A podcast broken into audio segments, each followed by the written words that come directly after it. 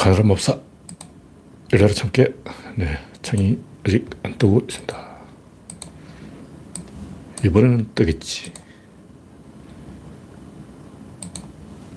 네, 창이 떴습니다. 네, 네. 아직 입장을 해주신 분이 없군요. 7시 31분. 네. 오늘은 날이 좀 풀렸죠. 올겨울은 추위가 없는가 싶었는데 현재 기온은 1도. 네. 내일은 영하 6도. 6도면 양호한 거죠. 월요일은 영하 9도. 화요일은 11도, 10도, 10도. 금요일부터 다음 주 금요일부터 풀리네요.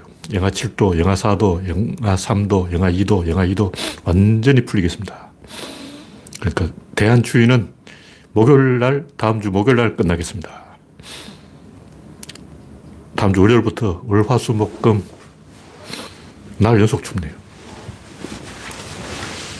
네, 마지막 추위가 가고 이제 오후만 돼도 따뜻해지고 이 12월보다 1월이 더 체감적으로는 덜 추운 것 같아요. 아침에 추울 때만 파카 입고 나오면 돼요. 오후만 되면 약간 햇볕 때문에 기온이 올라갑니다. 네, 현재 24명이 종료입니다. 구독자는 2,500명.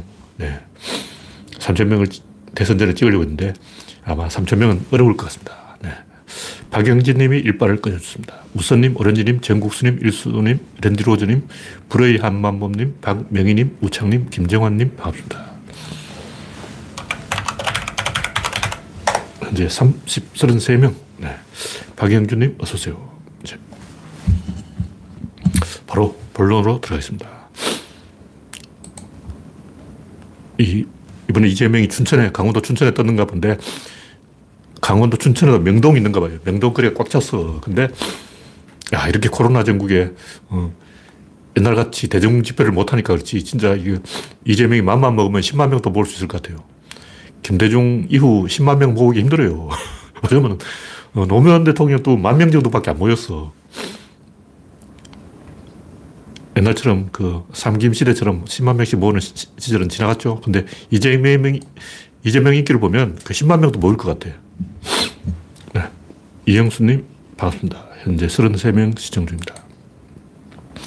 첫 번째 꼭지는 우리가 일을 벌였다. 줄리가 했는 말 여러 가지 있는데 그 중에 핵심이 제 눈에 딱 들어오는 게 물론 이제 바보 발언이 제일 방구 발언 이것도 끔찍한 거죠. 그런 것도 있지만 예, 제 눈에 딱 들어오는 게 우리가 일을 벌였다는 거예요. 와, 우리가 원래 좌파인데 조국 때문에 대통령을 보호하기 위해서 우리가 일을 벌였다. 이게 우리가 누구냐? 우리는 쥴리와 윤석열과 한동훈과 팀이 있는 거예요. 일을 벌인 팀이 있어. 자기 입으로 고백했잖아. 우리가 일을 벌였다. 윤석열이 한 게 아니야. 배후 조종 세력이 있다는 거예요. 이게 엄청난 고백이에요. 내가 했다, 윤석열이 했다, 남편이 했다, 청장님이 했다 이렇게 말을 하면 몰라도 우리가 했다. 최소한 3명 이상이에요. 우리는 2명이라면 줄리하고 윤석열인데 그 부부죠. 우리가 했다라고는 안 할 것 같아요. 엄청난 발언이. 하여튼 저게 멍청해도 말이라도 잘 들으니까 내가 데리고 살지 누가 저런 걸 데리고 살겠냐고. 인물이 좋냐, 힘이 세냐, 배가 튀어나오고 코는 골고 많이 처먹고 방구는 달고 다니고 당신 같은 건 같이 살겠냐고. 이 말을 듣고 대한민국 남자들 다 뜨끔했어. 특히 힘이 세냐, 힘 세잖아. 윤석열 힘 센데 그 힘이 아니야? 아니, 딱 봐도 윤석열 힘이 센데 왜 힘이 세냐? 검찰총장이면 힘이 세죠. 나는 세도 떨어지는 게 검찰총장인데. 근데 왜 힘이 약하다고 말할까? 다 뜨끔했어. 네, 이 정도 이야기하고 다음 곡지는 왝더독 윤석열. 지금 국힘당이 하는 상황이 98년에 나온 영화 왝더독하고 똑같은 거예요. 개 꼬리가 개를 흔들어. 머리가 꼬리를 흔들어야 되는데 꼬리가 머리를 흔들고 있는 거예요. 꼬리가 누구냐? 줄리죠. 김종인, 이준석, 조중동 다 꼬리잖아. 근데 머리가 띠라니까 꼬리가 내가 해보겠다고 다 막 팔 걷어붙이고 막 석열이 너는 저 찌그러져 있어. 내가 할게. 너는 연기만 해. 대본은 내가 쓸게. 야, 꼬리들이 다 나서고 있어. 이준석도 윤석열 토론 못하고 내가 토론할게. 이재명 나하고 토론하자. 아, 지가 대선 후보냐고. 아, 걔는 가만히 있는데 걔 꼬리가 막 짖고 있어. 내가 걔가 짖는 건 봤는데 꼬리가 짖는 걔는 내가 처음 봤어. 이준석이 자기가 토론한다 그러고 막 나서고 막 난리야 난리.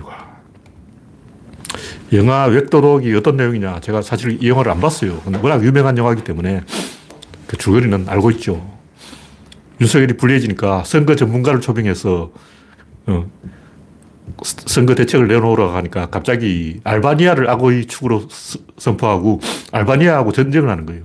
사막에다가 세트장을 만들고 알바니아는 사막 국가라고 뻥치고 영화 감독을 초빙해서 가짜 전쟁 장면을 막 찍어.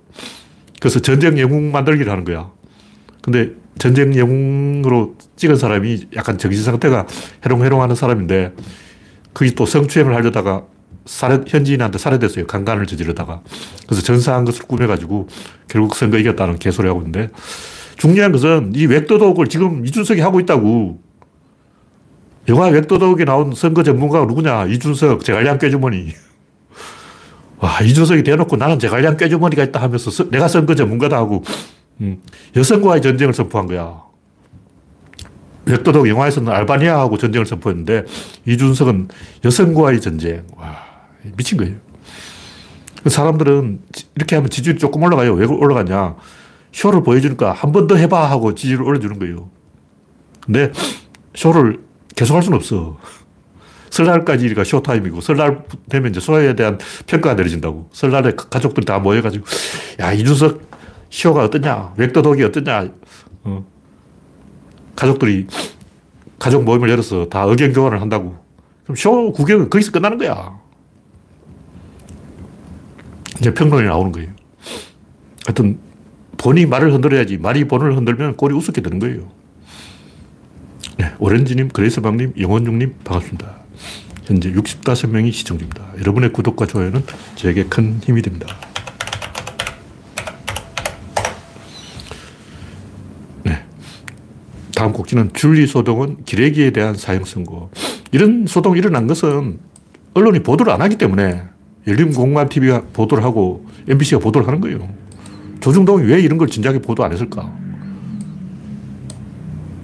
윤석열이 뭘 믿고 초선도 아니고 무선인 주제에 정치를 전혀 안 해본 사람이, 공무원이 뭘 믿고 갑자기 막 공무원이 대통령 한다고 나오는 거야. 기레기를 믿은 거죠. 아까 영화 왝더독에도 선거 전문가를 믿고 쇼를 하는 거예요. 지금도 기레기를 믿고 쇼를 하는 거라고. 기레기가 보도를 해야 되는데 보도를 안 하니까 물때기로 터져 나오는 거야.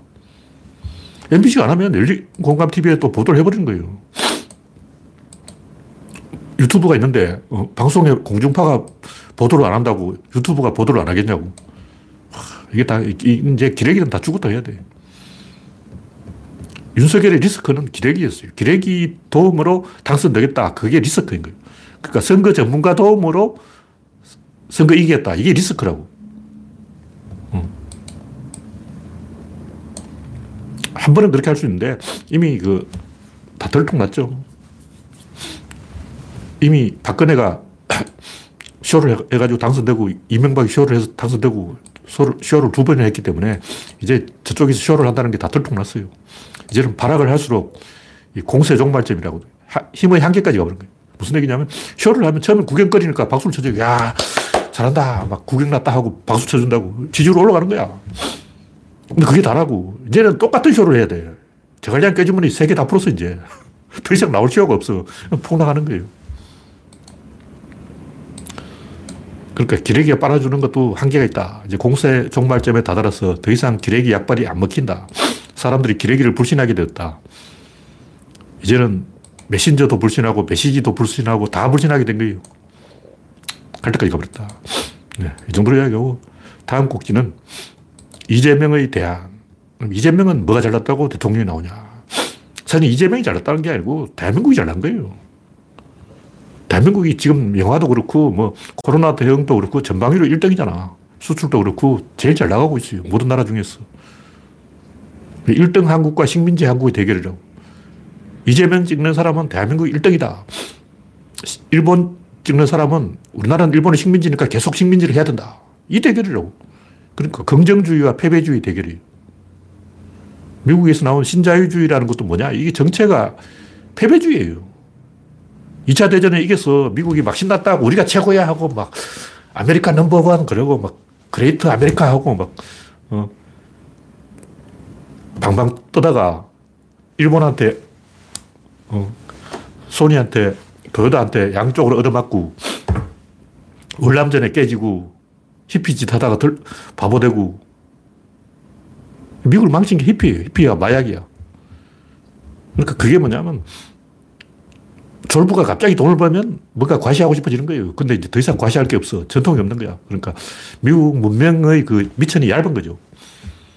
전 세계에서 천재를 끌어와가지고 잠시 이렇게 미국이 잘 나간 것은 독일 과학자를 다 빼온 거야. 독일에서 천재란 천재는 다 미국으로 갔어요, 그때. 그러니까 미국 원래 후진국이었어. 2차 대전에 이긴 거는 물량으로 이긴 거지 미국이 뭐 전쟁을 잘한 것도 아니야. 전투 하나하나 뜯어보면 전술이라든가 전략이라든가 모든 면에서 미국이 독일을 이긴 적이 없어요. 없어. 다 졌어. 연합국이 그때 이 소련군 빼고 400만이었어요.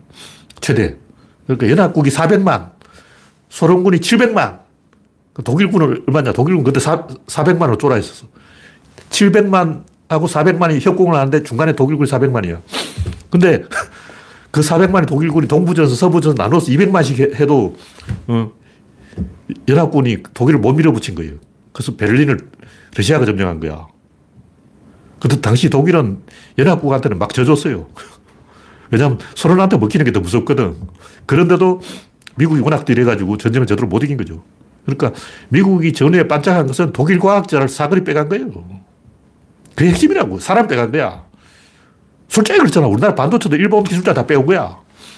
일본 기술자들 주말에는 한국에 가서 알바 뛰고 월요일 되면 다시 비행기 타고 미국 가고 일본 가고 일본 기술자 빼와서 한국 삼성이 반도체 일으킨 거예요. 마찬가지로 독일 과학자 빼와서 미국이 2차 대전 이후에 한 20년간 잘 나갔죠.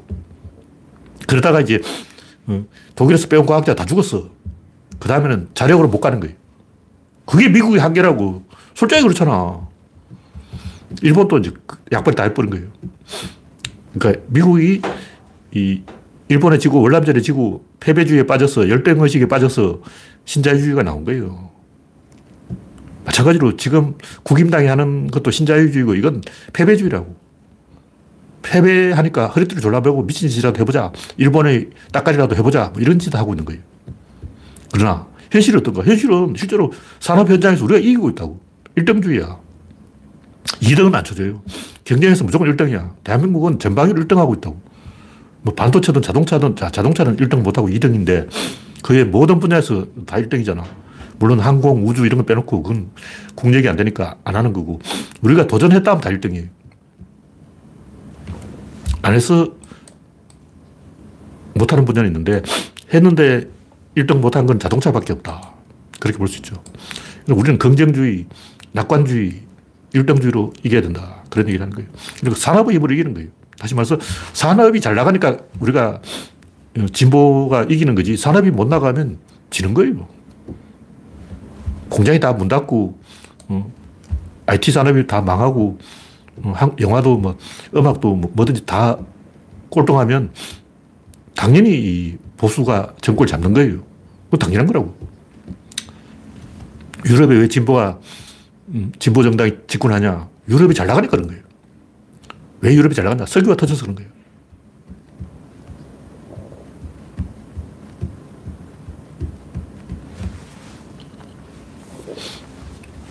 네, 다음 곡기는 심상정의 몰락 이유. 심상정 이야기는 또 이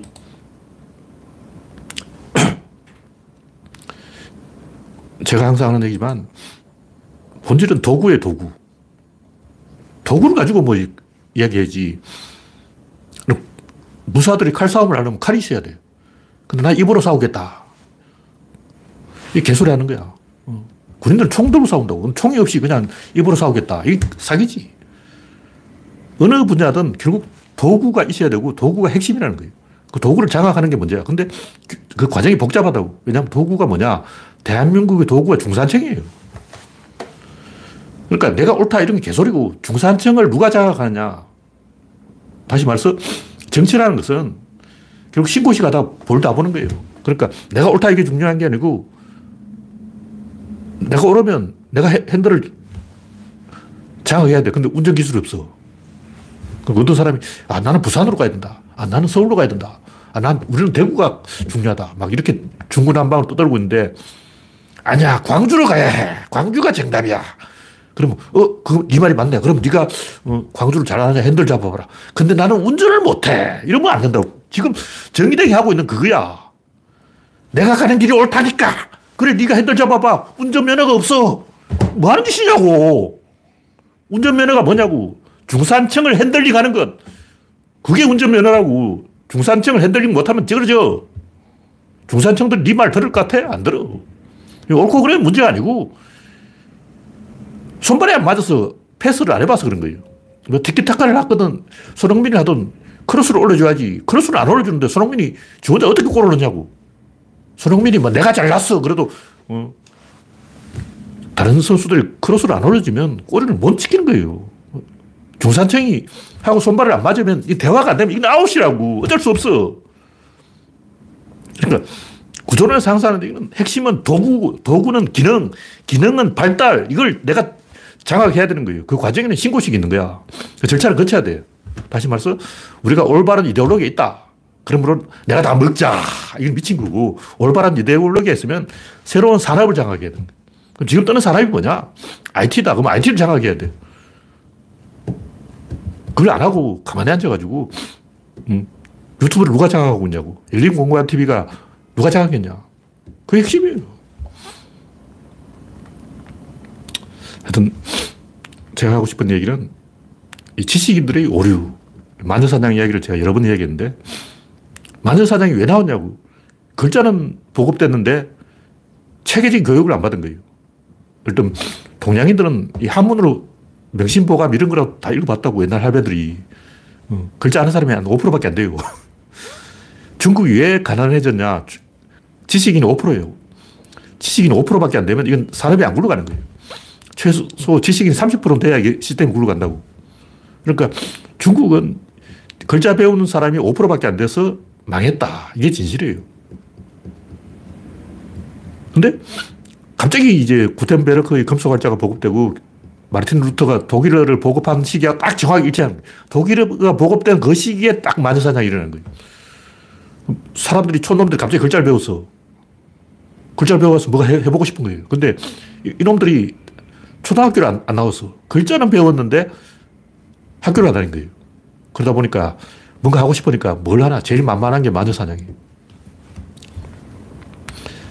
정의당하고 있는 건 똑같아.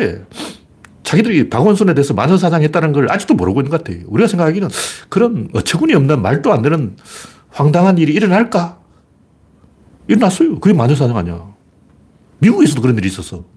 막 생사람 잡는 거야. 이런 일은 역사에 무수하게 일어났어요. 요만큼이라도 어떤 꼬투리라도 있으면 하는 거예요. 그럼 만전사장을 왜 했냐? 꼬투리 있어. 이 무능한 가톨릭 너희들이 한 게 뭐냐?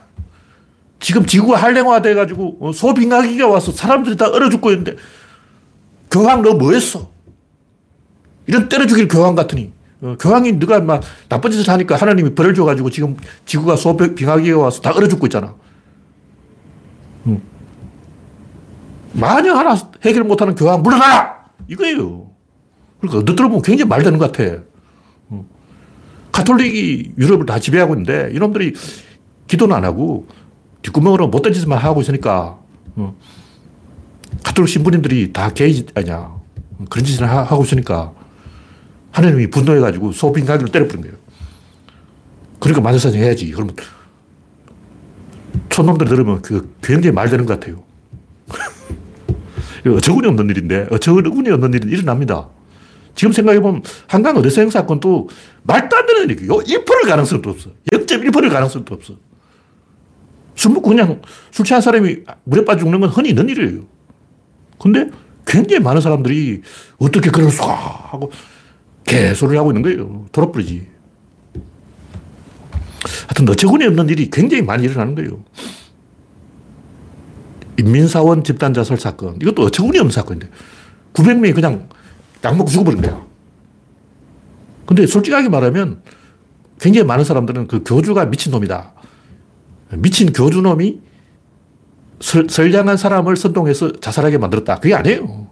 그 사람들은 대부분은 진짜 자기 손으로 독약을 먹고 죽은 거예요.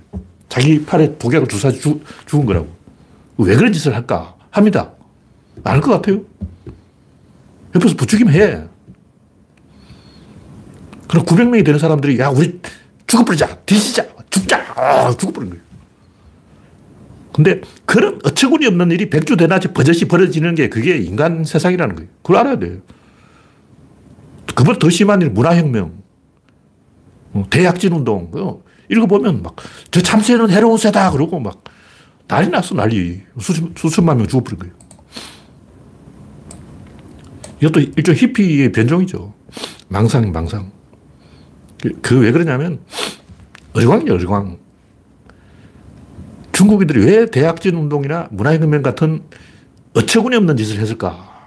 상시적으로 1-1이니 더센 뺄 생각 못하는 머저리 짓 아니야. 근데 15억이 그때 인구 15억이 아니었지. 5억이 그런 짓을 한다고. 5억 명이 모여가지고 우리 덩신짓을 해보자 하고 덩신짓을 하는 거야. 근데 말리는 놈이 없어. 5억 명이 집단으로 덩신짓을 해도 아무도 못 말린다고. 왜 그럴까? 그래서 생쇼를 하면 뭘 했냐면 문화혁명의 본질은 모태똥 영웅 만들기였어요. 다시 말해서 중국 사람들이 그 대학진운동이고 문화혁명이고 그 개삽질해서 그게 된다고 믿은 게 아니고 초등이냐. 그 바보냐고. 어린애가 생각해봐도 그거 아니잖아. 그 뭐가 된다고 믿은 거야. 영웅 만들기 요게 된다고 믿은 거예요. 다시 말해서 5억 명이 개삽질을 하면 중국이 선진국이 된다 이걸 믿은 게 아니고 15년 만에 영국을 따라잡는다 이걸 믿은 게 아니고 그건 어린애도 안 믿어. 뭘 믿냐. 우리 5억 명이 똘똘 뭉쳐서 마오 주석님을 영웅으로 만들면 주석님은 인류의 영웅이 되어버려. 스타 만들기인 거예요. 이건 된다. 왜냐하면 영웅 만들기 박수 치는 거야. 5억 명이 박수 쳐버린 거야. 내가 봤을 때 체계바라 소동도 대부분 그런 식의 영웅 만들기. 체계바라 그게 좋은 사람이 하지. 근데 지식인들이 영웅 만들기 하는 거예요. 야, 우리 좌파에 영웅이 없냐? 없네. 카스트로 저 새끼 어때? 저 새끼 안 돼. 밥맛이야. 김일성 쟤 안 돼. 그럼 누구로 해볼까? 체계바라. 아, 괜찮아. 아, 저 양반은 좀 스토리가 있더라고. 아, 저 양반은 스토리가 있어. 돼. 되는 거야. 영웅 만들기 해봐. 체계바라 대단해. 오늘부터 체계바라 티셔츠를 입을 거야. 그러니까 좌파들이 영웅 만들기를 하고 싶어가지고 그 체계바라 띄운 거야. 그 솔직히 체계바라 편지를 읽어보라고. 영웅 아니에요. 그 동네 아저씨, 동네 형님이야, 형님. 괜찮은 형님이야. 내가 그거는 인정해. 근데 좌파들 영웅 만들기 할까? 누구를 영웅 만들기? 사담 후세인? 저 새끼 안 돼. 카다피? 저 새끼 안 돼. 김일성? 저 새끼 안 돼. 모태똥 한불 지나갔어. 만만한 게 체계바라예요. 솔직히 말해서 체계바라가 영웅일 가능성은 0%입니다. 그럼 왜 그런 짓을 했냐? 영웅이 필요하니까. 문화혁명을 왜 했냐? 영웅을 만들고 싶었어. 왜냐면 영웅 만들기를 할 수 있으니까. 이게 본질이에요. 솔직하게 얘기하자고. 그랬던 중국인 또, 근데 문화혁명은 중국에서만 일어난 게 아니에요. 전 세계를 흔들었어. 전 세계 모든 지식인이 문화혁명 만세! 중국이 세계 최첨국 중국이 잘 나가고 있어! 이러고 한때 중빠가 지구를 흔들어 놓은 거예요. 우리나라는 그게 안 알려졌는데, 왜냐하면 우리나라는 반공국가니까. 전 세계 지식인들이 좌파들이 전부 마오 찬양을 하던 그런 시절이 있었어요. 왜냐하면 그러고 싶었으니. 영웅 만들기 쉽거든. 너무 쉽잖아. 그러니까 정의당이 하는 짓도 그런 짓이지. 차를 운전은 못하지만 박수는 칠 수 있다. 중산층을 장악하지 못하면 인간들이 말을 안 듣기 때문에 뭐가 안 되는 거예요. 솔직히 말해서 정의당은 대한민국 중산층을 장악할 생각이 1도 없어. 그럴 생각 자체가 없어. 그러니까 진지하지 않은 거예요. 중산층은 누가 갖고 있냐면 산업이 갖고 있는 거예요. 산업과 유착되지 않으면 산업을 적으로 생각하면 애초에 정치 포기해야 돼요.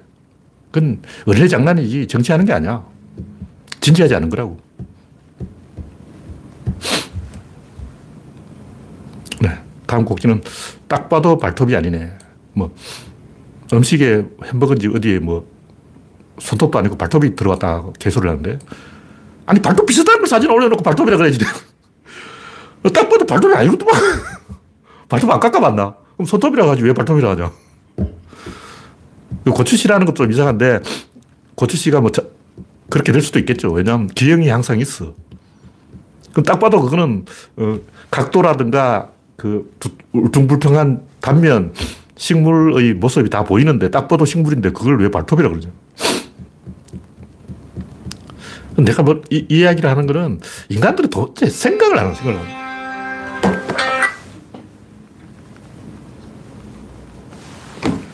방송 중에 갑자기 전화가 왔어요. 귀찮게 하네요. 아마 이 허경영 전화 같은데. 나한테 전화한 사람은 허경영하고 조원진밖에 없어. 이 얘기를 왜 하냐면 사람들이 생각을 너무 안 한다는 걸 지적하고 싶습니다. 근데 과학자도 생각을 안 해. 저번에 모아이 이야기를 했지만 우리나라 고인돌도 마찬가지예요. 교과서에 어떻게 묘사되는지 모르겠는데 검색해보면 나오는데 다 통나무를 받쳐놓고 고인돌을 운반했다 그러는 거예요. 하, 고인돌 우리나라에서 제일 큰 게 무게가 350톤입니다. 그 350톤 밑에 통나무를 받쳐놓으면 통나무가 찌그러져 땅속으로 들어가 버려요. 그리고 그 당시에는 청동기 시대이기 때문에 톱이 없었어. 청동기 시대는 목재를 벌채할 수 없기 때문에 통나무 지렛대를 만드는 게 불가능해요. 근데 통나무가 있다 해도 잘 깎아야 돼. 표면을 다듬어야 돼. 매끄럽게 이렇게 나무 껍질 다 벗겼어. 해야 이게 굴러가요. 일단 톱이 없기 때문에 통나무 벌채가 불가능합니다. 뭐 한두 그루는 할 수 있는데 그렇게 잔뜩 많이 벌채는 못한다는 거죠. 운반 방법도 여러 가지 있는데 어떻게 운반했을까?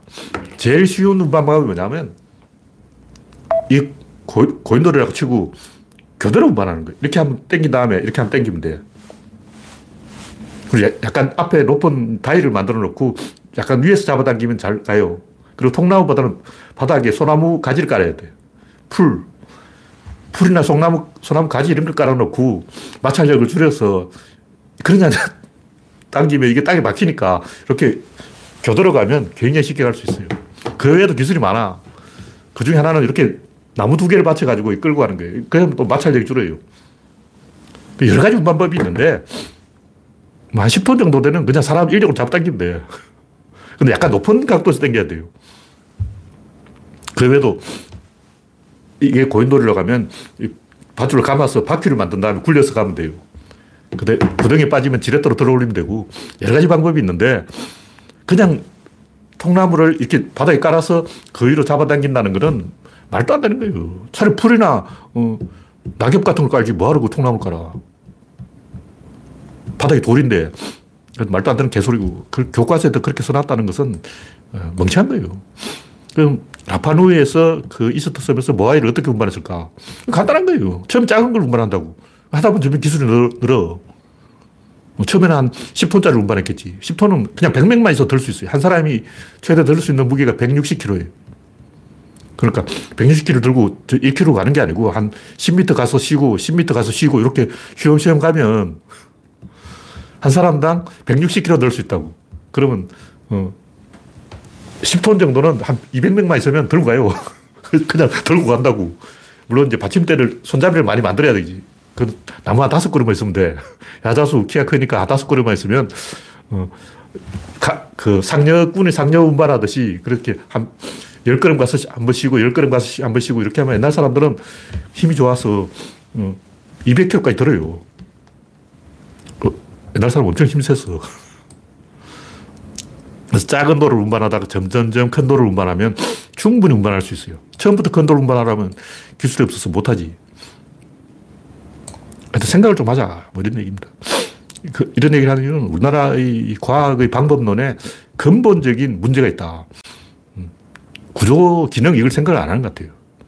뭔가 중간에 핵심을 딱 건너뛰고 입력과 출력만 있고 중간 과정이 없어. 생각을 좀 하자.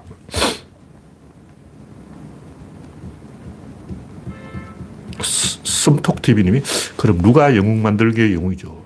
영웅 많이 만들었죠. 박정희도, 뭐 김일성도, 체게바라도, 마오쩌둥, 카다피, 그 많은 독재자들 다 영웅 만들기에 만들어진 영웅이죠.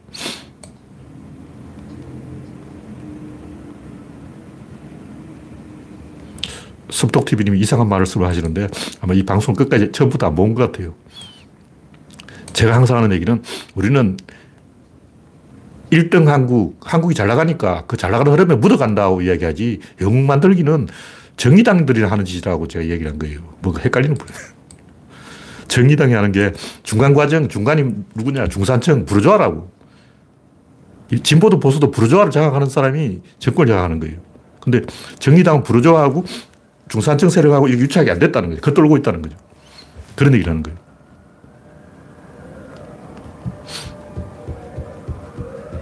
방송을 좀 진지하게 들어주시기 바랍니다. 다음 곡기는 붕어의 지능. 생쥐도 자동차를 운전할 수 있고 붕어도 자동차를 운전할 수 있다는데 아마 바퀴벌레도 운전할 수 있을 거예요. 미로찾기를 할 수 있다면 다 가능하고. 실제로 자동차를 운전하는 게 아니고 환경을 봐가면서 판단을 계속 할 수 있다는 거죠. 근데 제가 주장하는 게 뭐냐면 과학자들 걸핏하면 보상에 의해서 움직인다 하는데 개코나. 이것도 아까 얘기한 중간 과정이 생략된 거. 원인 있고 결과는 있고 이 중간에 기능이 없다고. 기능을 가지고 이야기하지. 기능 중심으로 판단을 해야지. 보상은 어느 정도 보상이냐고. 강아지 훈련시켜보면 알게 되는 게 강아지는 보상에 움직이는 게 아니에요. 의미를 따라 움직인다고. 강아지가 제일 좋아하는 것은 역할이에요. 일시켜주는 걸 제일 좋아해요. 강아지도 하루 세끼 밥을 얻어먹으려고 하면 뭔가 역할을 해야 되는데 할 게 없는 거예요. 일시켜주면 좋아하는데 강아지는 집 지키기 이런 거 하는 거예요.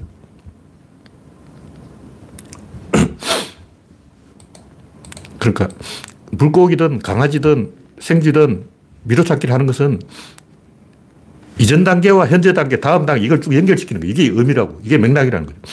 이전 단계가 뭐고 다음 단계가 뭐냐에 따라서 에너지가 업되는 거예요. 그럼 어떤 동물이 어떤 행동을 하는 이유가 뭐냐? 흥분해서 하는 거예요. 이건 왜 흥분하냐? 업되니까 흥분해요. 왜 업되냐? 다음 단계가 떠오르면 흥분돼. 그 왜 다음 단계가 떠오르냐? 이전 단계와 연결시키니까 그런 거예요. 이게 핵심이라고.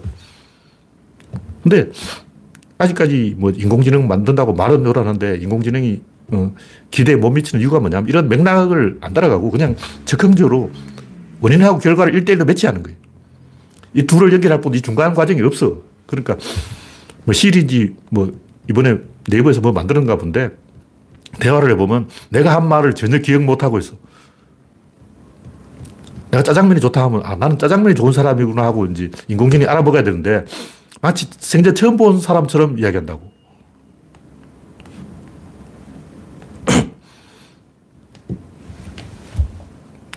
그러니까 지금 현재로는 인공지능이라고 말을 하지만 엄밀하게 말하면 이게 지능이 아니에요. 지능이 아니기 때문에 인공지능도 아니야. 지능이라는 건 이전 단계와 현재 단계, 다음 단계 이게 연결되는 게 지능인데 이 연결이 없어요. 항상 매 순간 최초라고. 그러니까 알파고는 매 순간 첫수를 부르고 있는 거예요. 이전수를 다 까먹어버려요. 알파고 바둑 두는 거 보라고. 그 이전수를 복귀 안 해요. 그냥 지금 현재 수가 항상 첫수인 거예요.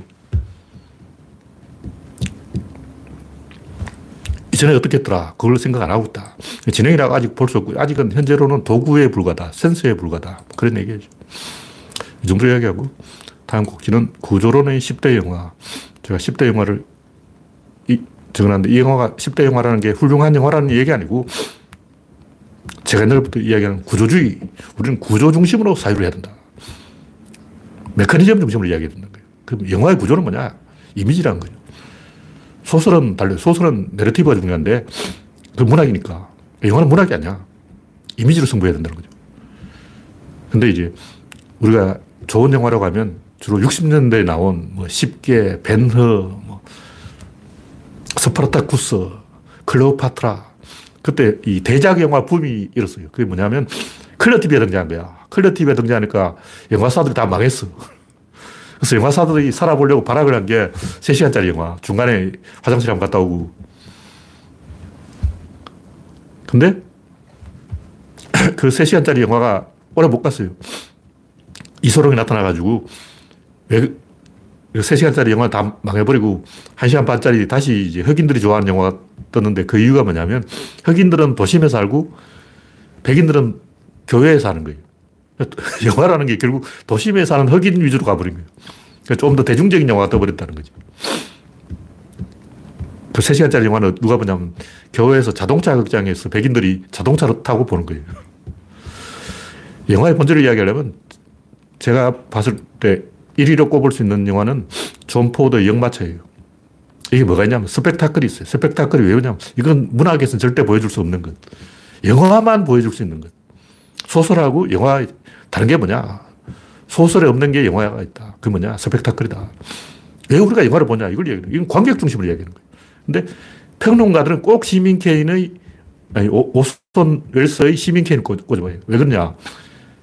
우리 영화 감독이 영화를 통해서 관객들에게 무엇을 보여줄 것인가. 이걸 생각하는 거예요. 근데 이건 작가 입장이잖아. 관객 입장이 더 중요한 거죠. 관객이 보고 싶은 영화를 만들어야 흥행을 하지. 작가가 지가 보여주고 싶은 영화 만들면 관객이 오냐고. 안 오잖아. 영화에 뭐가 있냐? 권력이 있다. 그러므로 우리는 영화를 만든다. 왜냐하면 나는 권력을 갖고 싶으니까.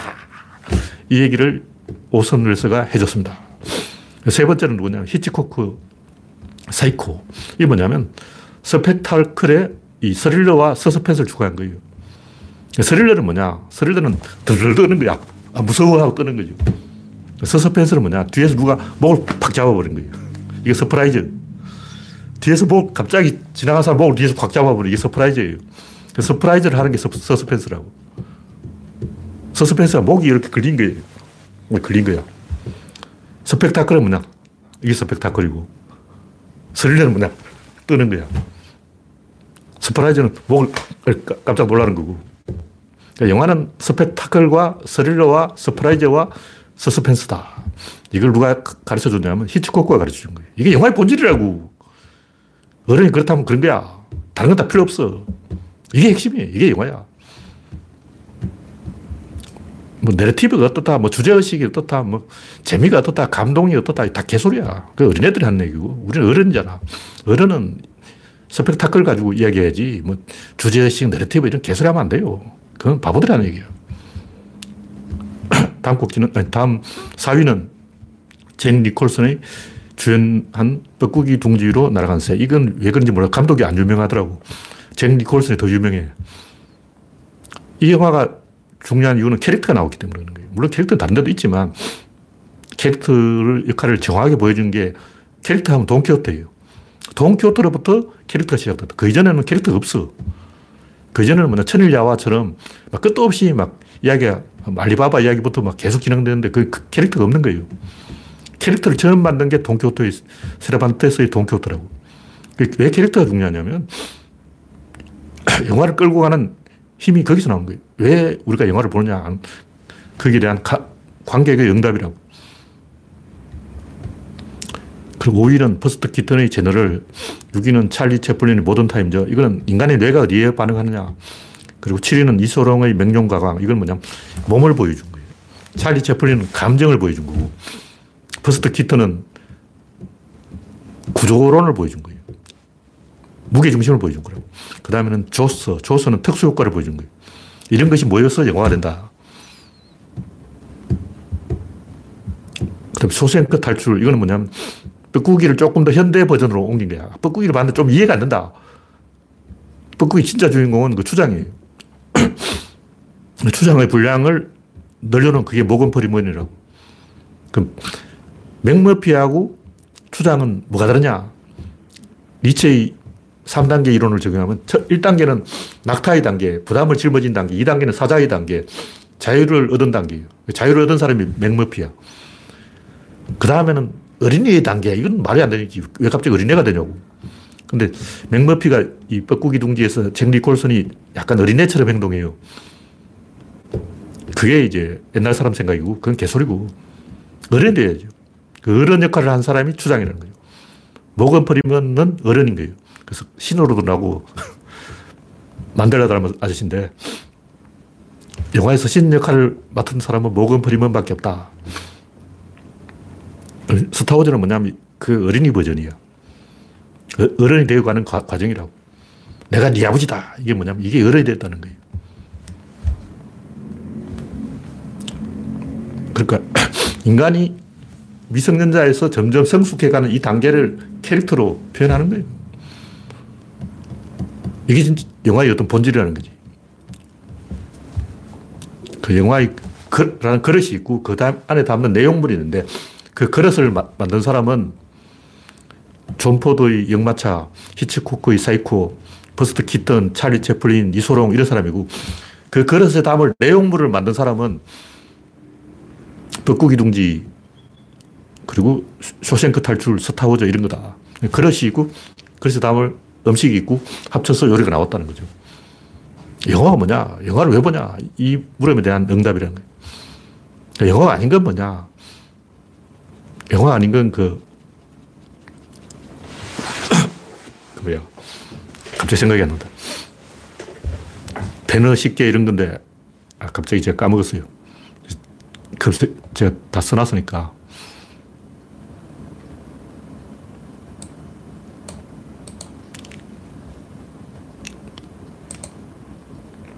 대중으로 얘기하죠. 시간이 좀 안 나갔기 때문에 다음 곡기는 인생의 목적.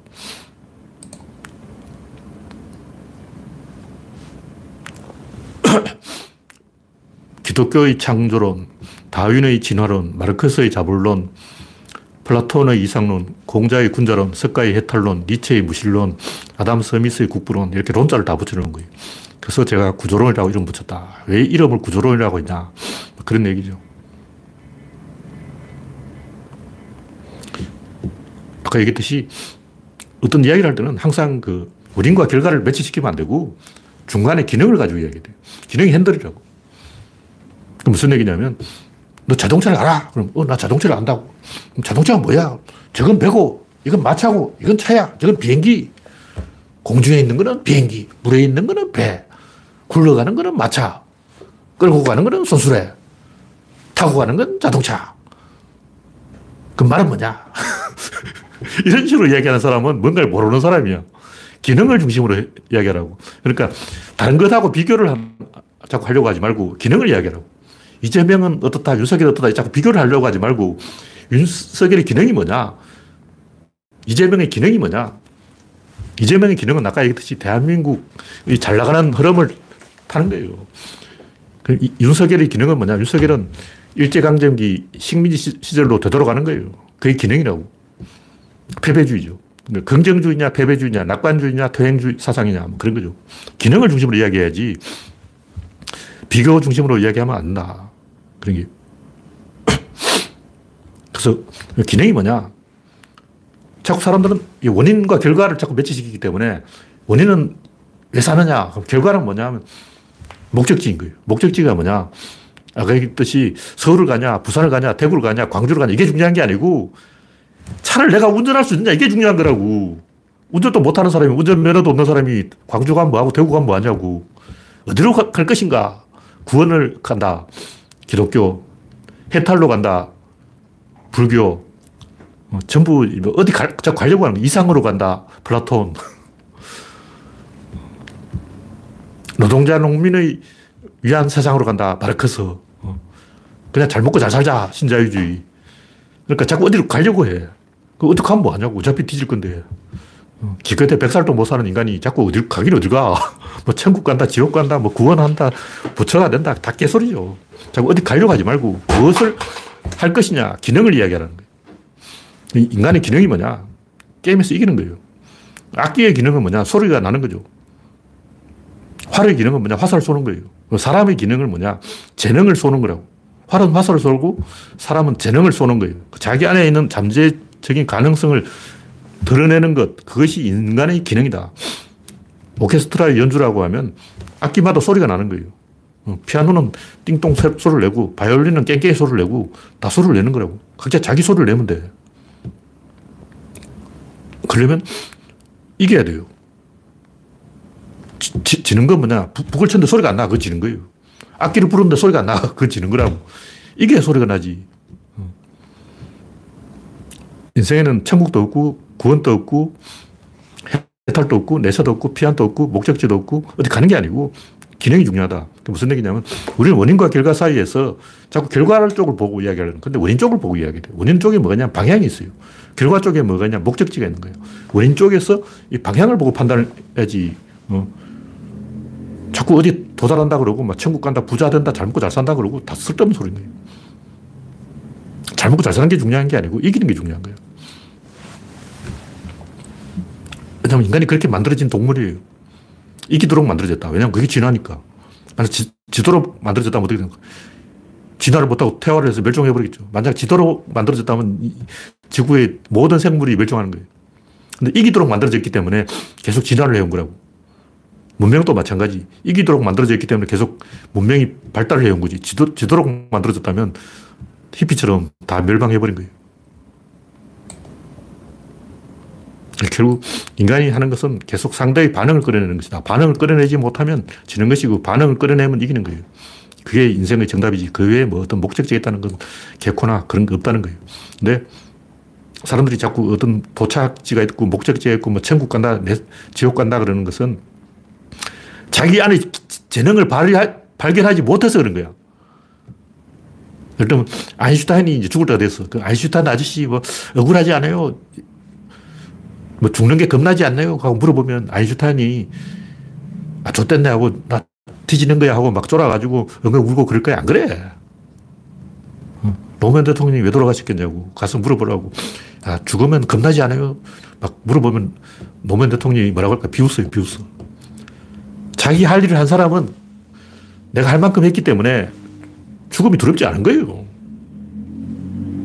그러니까 이 악기가 있는데 이 악기를 못 부르는 게 원통하지. 이 악기를 최대한의 연주를 했다면 고흐를 보고 막 불쌍하다 그러는 거예요.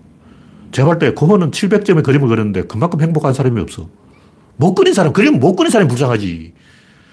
그림은 그렸는데 안 그려지는 거야. 그래서 때려치운 사람이 불쌍하지. 고흐는 그렸잖아. 그렸는데 뭐가 불쌍하냐고. 막 이순신 장군이 죽었는데 불쌍하다 그러고 막 안중근 의사가 죽었는데 불쌍하다. 윤봉길 의사가 불쌍해. 그 사람은 미친 사람이에요. 윤봉길 여사는 폭탄을 던졌어. 폭탄을 못 던지고 죽으면 원통하지. 던지고 죽었으면 안 원통하다는 거예요. 안중근 의사는 총을 쏘고 죽은 거야. 총을 쐈는데 총알이 안 나갔어. 그거는 원통하지. 총알 나갔잖아. 그건 됐지. 그래서 결국 인생의 정답은 자기 할 일을 하는 거고 자기 안에 재능을 드러내는 것이고 기능을 발휘하는 거예요. 그거 했으면 된 거야. 근데 막 죽는 게 겁난다는 건 어린애들이 하는 얘기고 당신들이 하는 얘기예요. 좀 진지해지자고. 대부분 사람들이 걱정 안 해도 되는 걸 걱정해요. 초보 운전자들은 야간에 고속도로 운전하다 백미를 보면 아무것도 안 보여. 룸미를 뒤로 보니까 뒤에 까매서 아무것도 안 보이는 거야. 아무것도 안 보이면 아무것도 없는 거예요. 아무것도 없으면 된 거야. 근데 사람들 아무것도 안 보이니까 아무것도 안 보이는 뭔가 있는 게 아니라고 불안한 거죠. 아무도 없으면 아무것도 없는 거지. 그걸 왜 불안해하냐고. 앞만 보고 가는 거예요. 앞은 보이니까. 보이는 걸 보는 게 중요하지. 보이는데 갑자기 막 멧돼지가 뛰어든다거나 고라니가 달려들면 그게 골치 아픈 거지. 근데 아무것도 안 보이는 것은 볼 필요가 없는 거예요. 내가 맡은 파트만 잘 연주하면 된다. 그런 얘기죠. 근데 인간들은 날씨 걱정부터 별 쓸데없는 걱정을 다 하기 때문에 이재명이 이기든 윤석열이 이기든 중요한 것은 우리가 할 만큼 했냐. 할 만큼 했는데 졌으면 그거는 대한민국이 잘못된 거야. 그건 악재가 너무 많이 터진 거야. 유감 없이 할 만큼 했으면 억울한 게 없다. 그 얘기를 하는 거예요. 그래서 우리는 기능을 중심으로 사용하자. 기능이 몇 가지냐. 그걸 다 한번 써보고 봐야 돼. 스마트폰에 기능이 있잖아. 뭐 카메라도 한번 써보고. 다 써먹어 봐야 된다고. 여기 있는 수없이 많은 기능을 다 한 번씩 써먹어 봤으면 땡이에요. 기능을 못 써먹어 봤으면 그건 원통한 거야. 네. 오늘 이야기는 여기서 마치겠습니다. 참여해주신 121명 여러분 수고하셨습니다. 감사합니다.